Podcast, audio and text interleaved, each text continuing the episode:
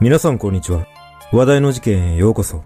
今回取り上げる事件は、神田沙也加、旧姓の真相です。この事件は、松田聖子さんと神田正輝さんの娘で、主にミュージカル俳優として活躍していた神田沙也加さんが、35歳という若さで、自ら命を絶ち亡くなり、世間に大きな衝撃を与えました。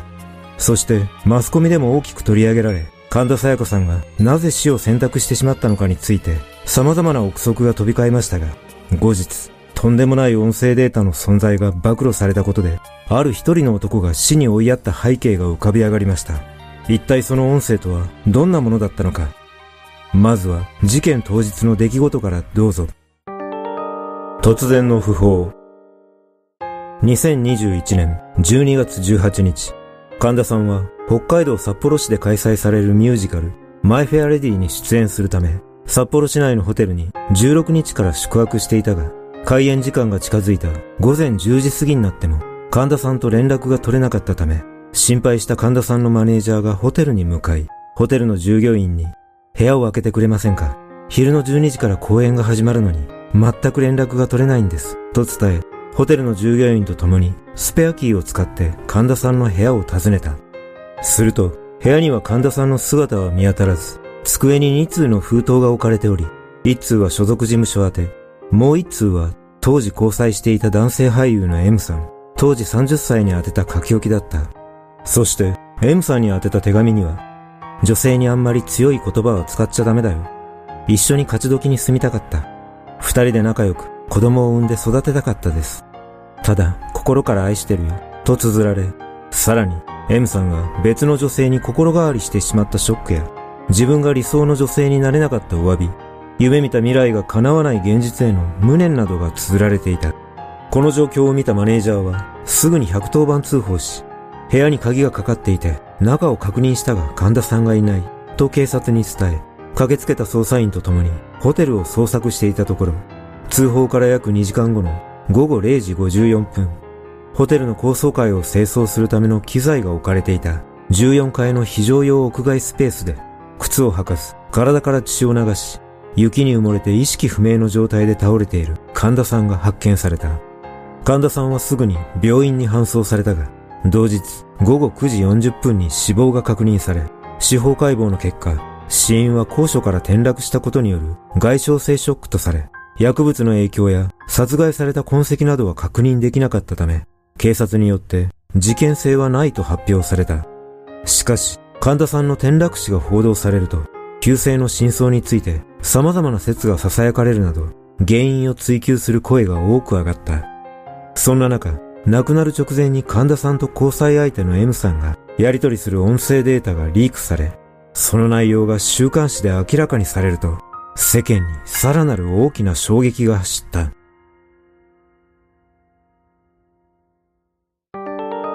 神田さんの経歴。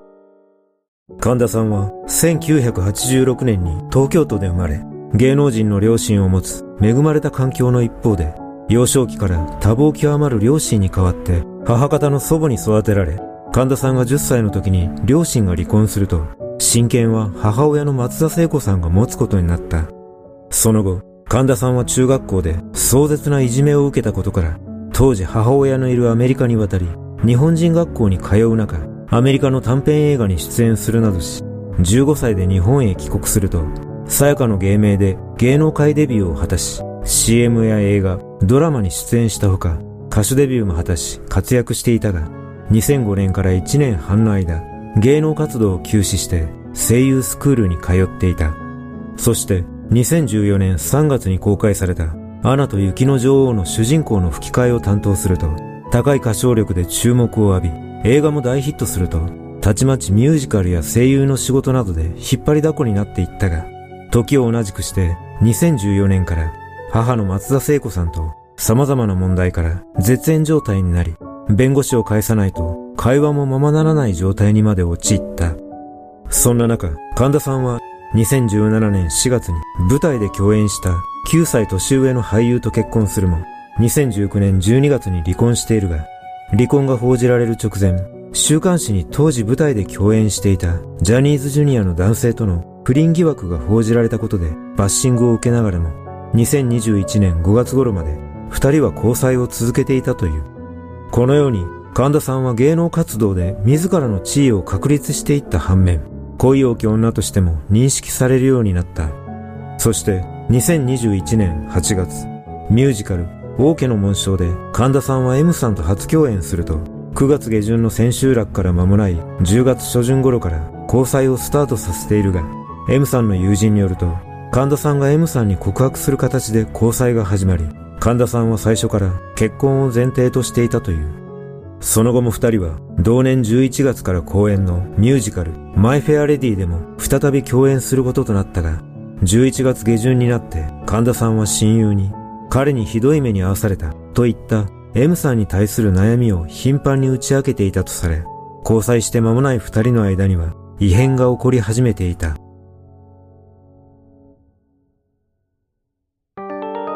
誓約書神田さんが親友に悩みを打ち明けていた内容は、交際相手の M さんが元カノだった女性アイドルと浮気しているのではないかとの疑念を抱き、M さんの気持ちが自分から離れつつあることだった。M さんとその元カノは2021年夏頃、M さんから一方的に別れを告げ破局していたため、神田さんも完全に別れたものだと思っていたが、M さんは神田さんと交際を始めて以降も、たびたび元カノと LINE のやり取りをしており、元カノの方が良かった、などのメッセージもしていた。それに気づいた神田さんは相当なショックを受け、事件の2週間前の12月4日、M さんに次のような内容の誓約書を書いてもらい、署名と実印をもらったという。元交際相手との関係を一切断つことを誓います。さやかさんを傷つけた場合には、全開するまでのメンタルケアを担う。子供が生まれた場合、父親としての責任を離婚せず果たすことを誓います。ところが、この誓約書が交わされた約1週間後、またしても M さんが元カノと LINE でやり取りをしていたことが発覚した。その内容は、お疲れ。神田さんと整理つけるのにバタバタしてた。なんとか別れたよ。めっちゃ大変だった。今度話聞いてもらってもいい？いつ時間ある？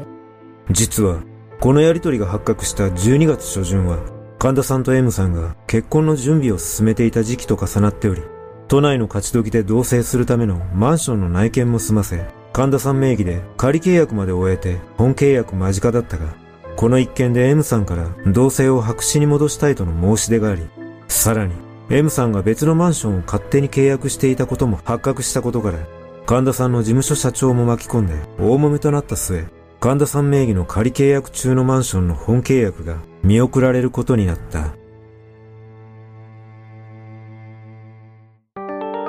衝撃の音声データ。札幌公演が2日後に迫った12月16日。この日、神田さんと M さんは舞台の札幌公演に向けての移動日だったが、朝から二人は M さんが無断で別のマンションを契約したことで大喧嘩になり、そのやりとりを神田さんは録音しており、その音声データを亡くなる直前に親友へ送っていた。その音声データの内容は、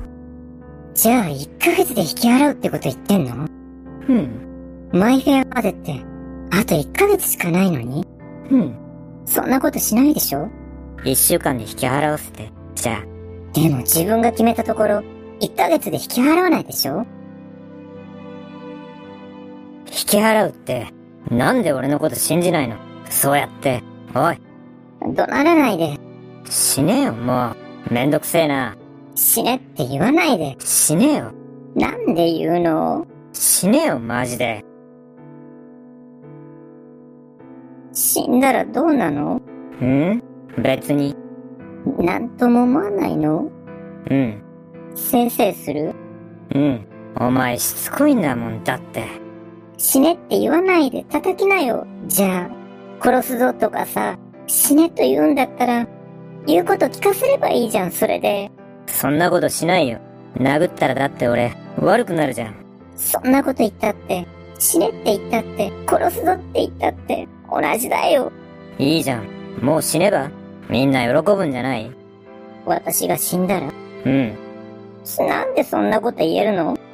みんなに嫌われてるってこと？うん。ねえ。ねえ、そんなひどいこと言わないで、お願いだから。大好きだって。こんなに会う人いないって言ったから、ついてきたんだよ。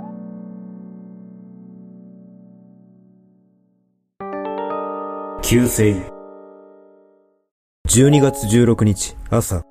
神田さんはこのように M さんからひどい言葉を浴びせられていたほか、お前なんか恋愛でメディアを騒がす母親と一緒だとも罵倒されていたという。そんな状況の中、二人は札幌に到着してからも話し合いを続け、神田さんのマネージャーも加わり、三人で食事をしながら話し合いを重ねた結果、M さんはこれまで通りに交際を続け、神田さんのことを見つめ直すと思い直すまでに至ったという。翌17日、神田さんは舞台のリハーサル中に舞台関係者に対し、手術をしなきゃいけないかも、と以前から調子が良くなかった喉の検査結果を伝え、手術をしてもし歌えなかったらどうしよう、などと不安な思いを漏らしていたことが分かっている。同日午後8時頃、神田さんは M さんとマネージャーの3人で夕食を取るため合流したが、神田さんは、やっぱいいや、私気分が悪いから、二人で行ってきて、と言い残して部屋に戻り、これが確認されている最後の神田さんの姿となっている。その翌朝、18日、午前10時頃、父親の神田正輝さんが3日後の21日に誕生日を迎えることから、神田さんから前祝いの電話があり、会話をしていたことが分かっているため、この電話を切った直後に、自らホテルの窓のストッパーを外し、飛び降りたとみられている。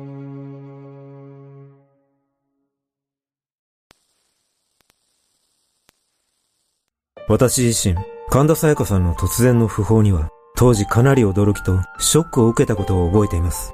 公開された音声データの内容の信憑性については、音声が公開されていないので、はっきりとは判断できませんが、仮にこれが事実であれば、やはり神田さんの死に影響を及ぼしたことは否定できないと感じます。実は、これはあくまで噂の話ですが、神田さんは妊娠していたのではないかという説があります。その根拠として挙げられているのが、2021年11月19日に神田さんがツイッターで、どんなことになるかわからないけど、今朝奇跡みたいに嬉しいことがあって、とツイートしていたことと、M さんとの誓約書に書かれた、子供が生まれた場合という文言や、M さん宛ての書き置きに記された、子供を産んで育てたかったという文言などから妊娠を伺わせるというものです。